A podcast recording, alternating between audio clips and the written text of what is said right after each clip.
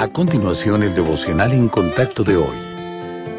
La lectura bíblica de hoy comienza en el versículo 8 de 2 de Corintios, capítulo 7.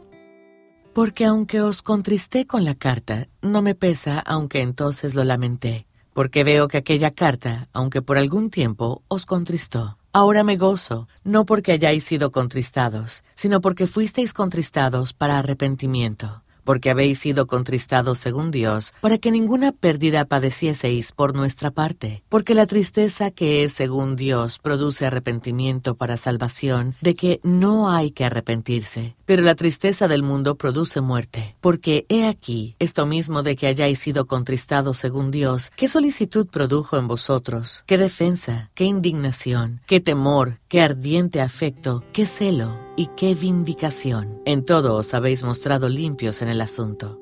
En la cocina hay un tarro lleno de galletas y Carlitos, de seis años, está decidido a tomar una. Cuando su madre entra, lo encuentra con un brazo todavía en el tarro, masticando con rapidez. Lo primero que él dice es, lo lamento. Es obvio que lamenta que lo hayan pillado y no está contento con el castigo que pudiera recibir, pero quizás no esté arrepentido de haberse comido las galletas. Los creyentes a veces enfocamos la confesión y el arrepentimiento de la misma manera. El dolor suele acompañar la admisión de culpa y los sentimientos de vergüenza y remordimiento son etiquetados como arrepentimiento. Sin embargo, con frecuencia nuestro arrepentimiento es superficial. Estamos tristes por las consecuencias de nuestros actos y disgustados por no haber estado a la altura de nuestros propios estándares de buen comportamiento. Pero el arrepentimiento genuino va más allá del autorreproche. Implica un sentimiento de dolor por haber agraviado a Dios al pecar contra Él. Nuestro anhelo debe ser agradar a nuestro Padre Celestial,